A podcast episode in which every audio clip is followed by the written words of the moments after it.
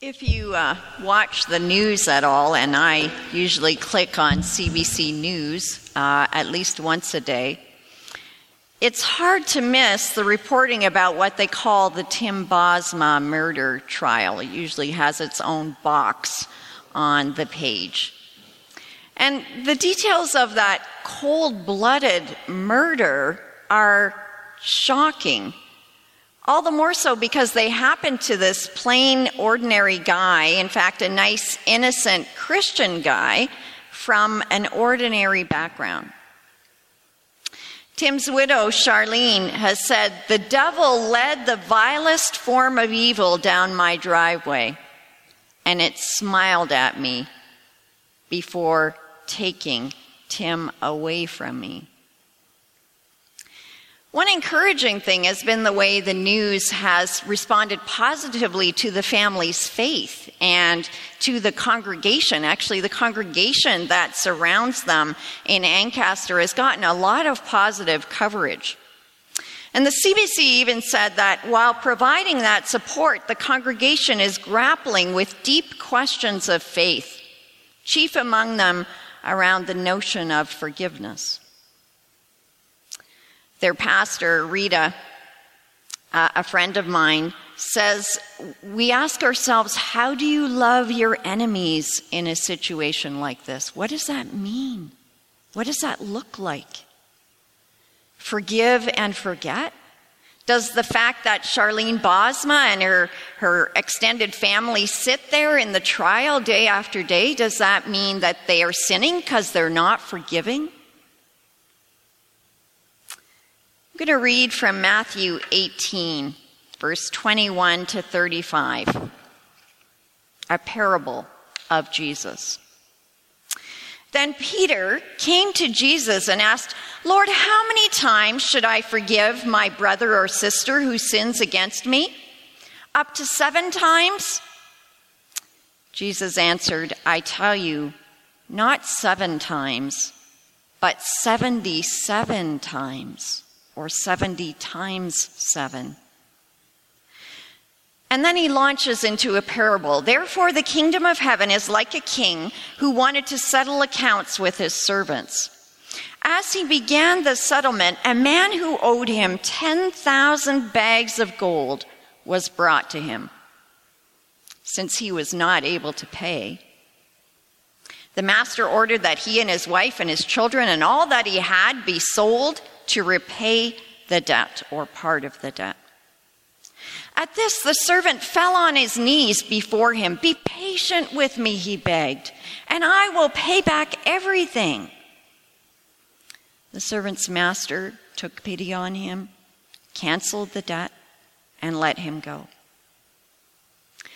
But when that servant went out, he found one of his fellow servants who owed him a hundred silver coins. He grabbed him and began to choke him. Pay back what you owe me, he demanded. His fellow servant fell to his knees, just like he had done, and begged him the same thing Be patient with me, and I will pay it back. But he refused. Instead, he went off and had the man thrown into prison until he could pay the debt. When the other servants saw what had happened, they were outraged and went and told their master everything that had happened. And then the master called that servant in. You wicked servant, he said. I canceled all that debt of yours because you begged me to. Shouldn't you have had mercy on your fellow servant just as I had on you? In anger, his master handed him over to the jailers to be tortured until he could pay back all he owed. And then Jesus concludes This is how my heavenly Father will treat each of you unless you forgive your brother or sister from your heart. This is the word of the Lord. On reading, our reading today starts with Peter asking Jesus a question. Lord, how many times do I have to forgive someone who sins against me? Up to seven times? The question, notice, is not about how God forgives. How much does God forgive me? How much do you forgive me? But it's about how much do I actually have to forgive someone who sins against me? And Peter thinks he's being generous here because the, the religious teachers of the day had decided on a number. Course, they had to decide everything, right? So you knew if you were being good or bad, so to speak. So they said once, forgive, absolutely. Sin against you twice, forgive. If you want to go beyond the law, you might forgive three times. Then everyone would praise you for being generous. But fourth time, forget it. There is no forgiveness. So, so you see, when Peter says seven times, he, he thinks he's going to get a, a pat on the back from Jesus. Way to go, Peter. You're, you're catching my glimpse of what the kingdom is about. We are going to be more generous than the religious leaders. But instead, Jesus gives this outrageous answer. I tell you not seven times, but 70 times seven. And the footnote says, or 70 times 7 or 77 times. There are different ways that you can interpret that. And Jesus exaggerates his answer to make a point. When it comes to forgiving, if you're even counting, you miss the point. Forgiveness isn't about counting or accounting, keeping records. 77 times was like saying always. And then he tells this parable. Sometimes we call that an earthly story with a heavenly meaning. And one of the ways to understand a parable is to look for those exaggerations. That's one way to interpret it. That's the original hearers would have heard exaggerations and known, aha, flag, that's, that's the point of this story. So, right away, the original hearers would have heard a gross exaggeration because the, the, the master is, king is calling in his servants and he's calling them to pay their accounts. And one of the servant who comes in owes 10,000 bags of gold. Now think about this. One bag of gold, one, was worth about 20 years' wages. And this man owes 10 thousand of them. So it's like saying, in came a man who owed billions and billions of dollars of debt, an unbelievable amount. The servant owes far beyond what is reasonable or possible. It's clearly an exaggeration to make a point. And the king, he decides, well, this loan, I'm never going to get that back from this guy. So he decides to sell, you know, to, to have him sold and his family and everything he owns, and then at least he'll recoup something from this loan because it's a lost cause. And then comes another exaggeration. This servant, who's in big trouble, falls and bows down before the master. Okay, we might expect him to do that in order to ask the master to have pity on him, to spare him his fate. Instead, what he does is ask for more time. Be patient, he says. Honest. I'm going to pay it all back. Everything. Honest. Really? I've never been to the Grand Canyon, but I've seen pictures and I've seen my friends' pictures, and I know how tiny they look beside that, that chasm. Well, this is like standing at the edge of the Grand Canyon, and what you have in your hand is a little kid's pail and shovel, and your job is to fill the Grand Canyon with sand. And you're saying, just give me a bit more time. Just a, uh, really, just a bit more. I'm working hard on it. I'm almost there, just a bit longer, and I'm going to be able to do this. It's ridiculous. It's absurd.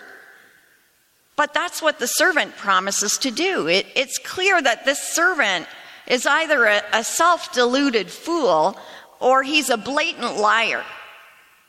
No one could live long enough to pay this debt.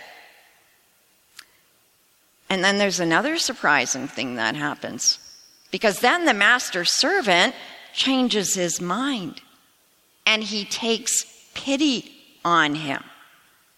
Why do you think? Because he's convinced? Because, like, oh, yeah, you're doing such a great job, and I haven't seen you for, uh, you know, the last 10 years every week. No, no, you're, I believe you. You're going to do this.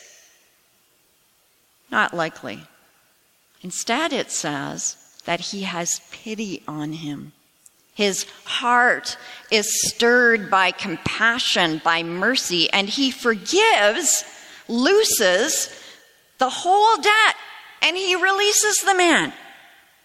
That's the third exaggeration of the story. It's not normal, it's not expected for a master to act this way, especially to such a fool, a disagreeable servant. But we can rejoice that he does. Because God, obviously, is the master in the story. We are the servant. And as we come to him for accounting, we have a long, long, long list of debts.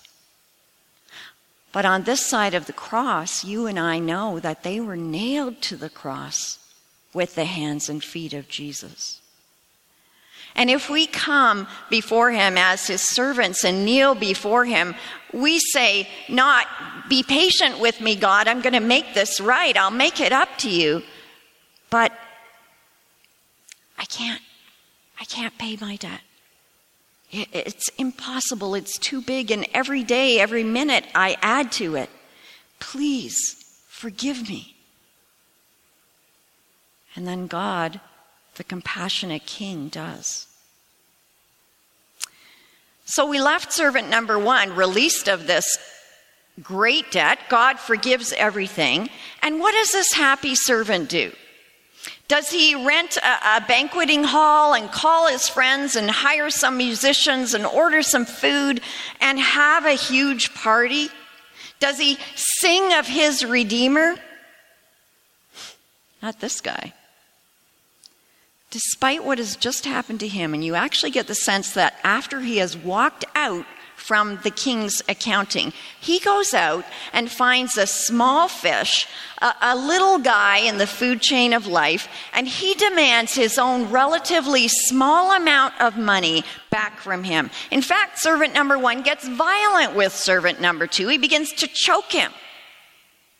And yet, servant number two says the same thing that servant number one said to the king Be patient, give me time, but there is not one bit of gratitude or compassion in servant number one. He throws number two in jail until he can pay his debt. Fortunately, that's not the end of the story because there are more servants distressed servants who have watched this, and they tell the king who calls the servant in, servant number one, and he says something like this Look, I canceled all of your debt just because. I filled the Grand Canyon for you because you couldn't do it yourself. And now you throw your coworker in jail for a measly bucket of sand? Where is your mercy? Was all that mercy I poured out on you, is that wasted? You received all my forgiveness so you could pass it on. Nothing anyone else owes you can ever be as great as what you owed me. And I forgave you. If you want to live your life by forgiveness, then we both forgive. But if you want to live your life by justice, by keeping accounts, fine. You keep accounts on others, and I will keep accounts on you. He owes you, you owe me. And the master throws him into jail, or really to the collection company, until he can repay all that he had promised. And then Jesus ends with the kicker. This is how my heavenly Father, my heavenly Father, will treat each of you unless you forgive a brother or sister from your heart. Ouch. Peter asks, How much do I have to forgive someone who sins against me? And we ask the same questions. And Jesus helps Peter, helps us to see that the first thing we need to look at is not the debt on, our, on that ledger that someone owes me, but to look at how we are first forgiven. Before the must, you must pay me, comes the look and see. Look and see. Experience how you look from God's perspective. See what God has done for you first. We hear God saying, I release you from it all. You are forgiven the debt you are owed. Amazing. What we could never hope to come anywhere close to paying, it's gone by God's compassion, by God's grace. And God isn't done talking yet. He says, I release you from it all. And then he adds, Now go and do likewise. Okay, God, okay, go and do likewise. Go and do likewise. A great mantra until we run into that person again or they send us an email. You know who I mean that person. I'm not pointing at Gary Nelson.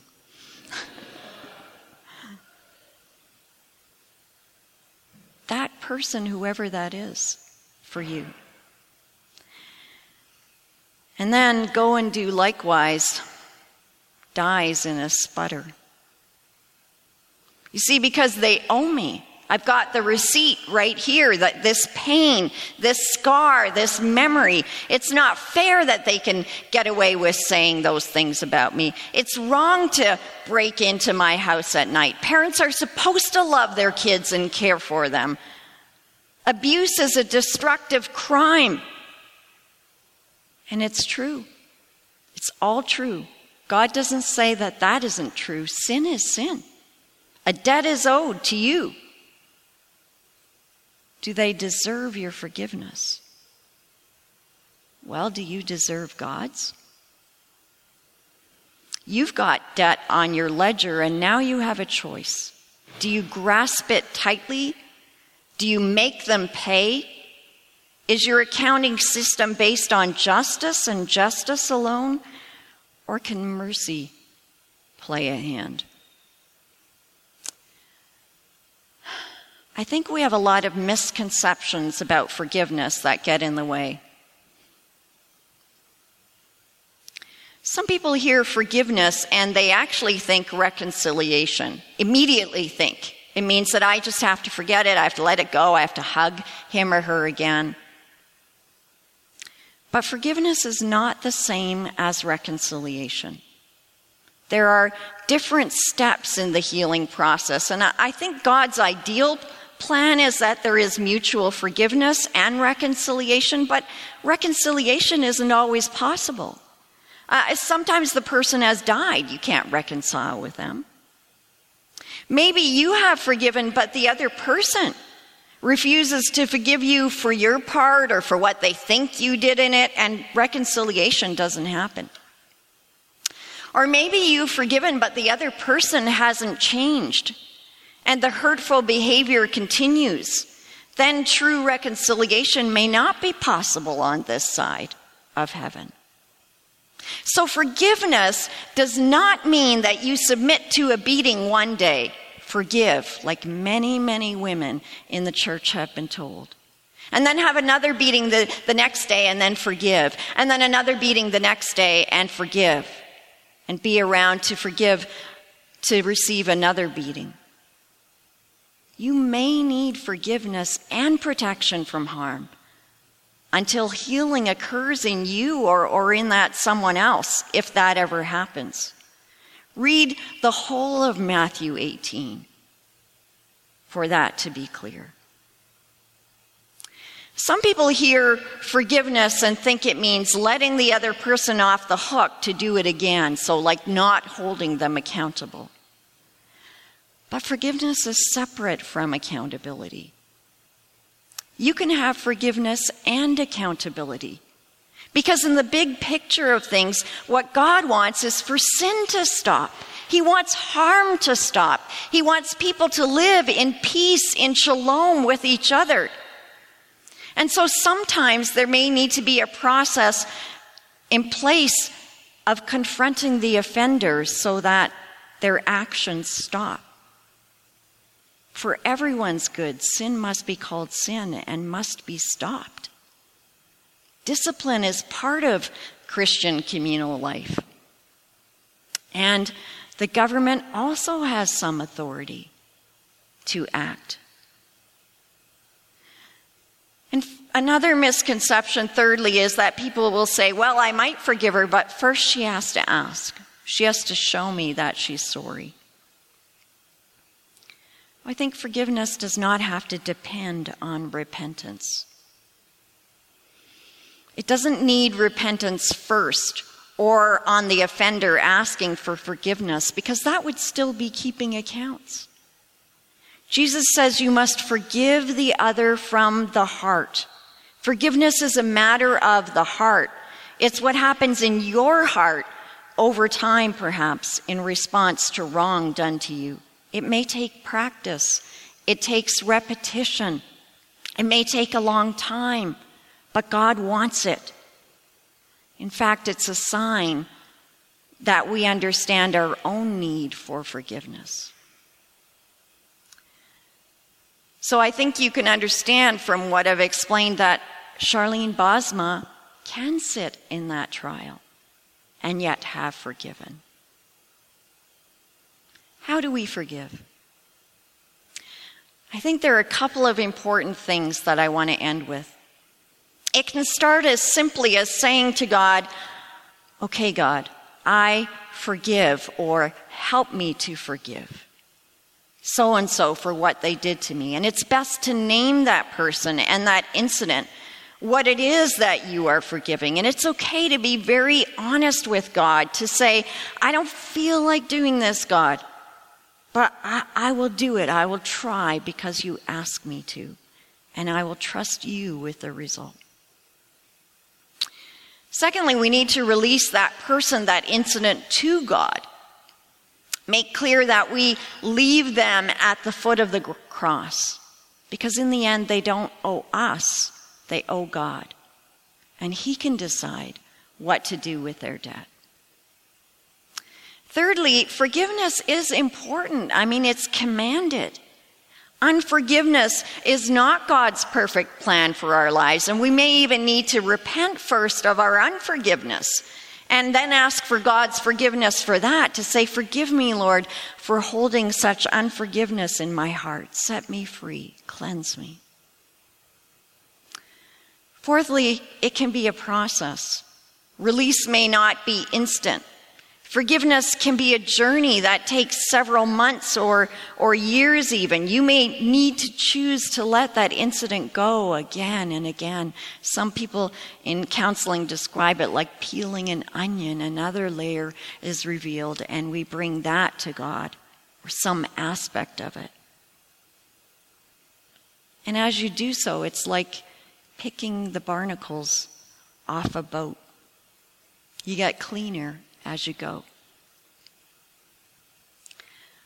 I think another important thing, fifthly, is that sometimes forgiveness seems to stick better when it's done with witnesses present. Maybe a pastor, a counselor, a friend. If it's an extremely painful incident, you really should go through that process with someone else there. And lastly, how do you know when you have successfully forgiven?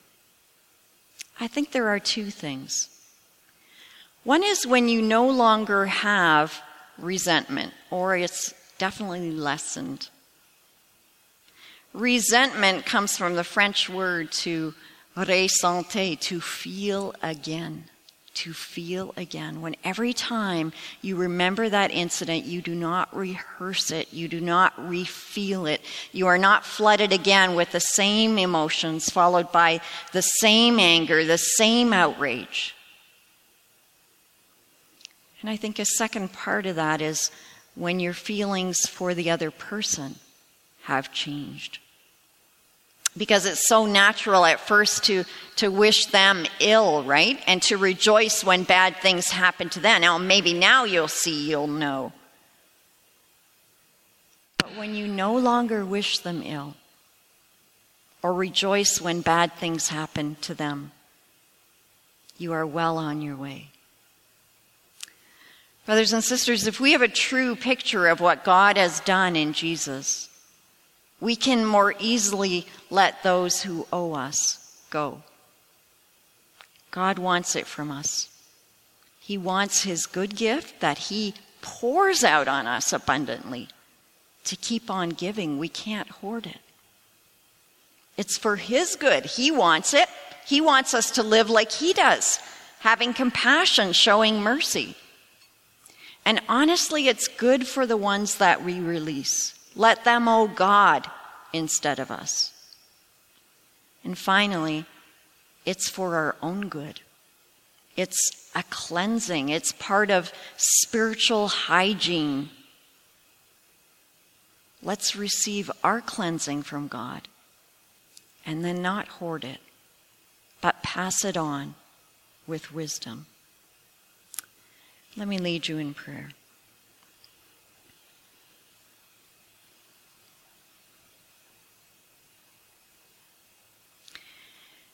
Dear God, you are all knowing and all seeing. You penetrate the dark corners of our hearts by the light of your Spirit. In your light, we see light. Lord, you know the things that have stirred in us through this parable, through your message. And we come to you seeking your grace, your mercy, your forgiveness. And then, God, show us how we can enact what Jesus teaches us here so that we can be a people who reflect you, but also so that we can be cleansed and healed. And Lord, for those very difficult situations, we need your wisdom. For people who are being hurt over and over again, I ask for your protection and your wisdom and your strength that they may stand up against sin. Lead us, Lord, in your way of life eternal. In Jesus' name we pray. Amen.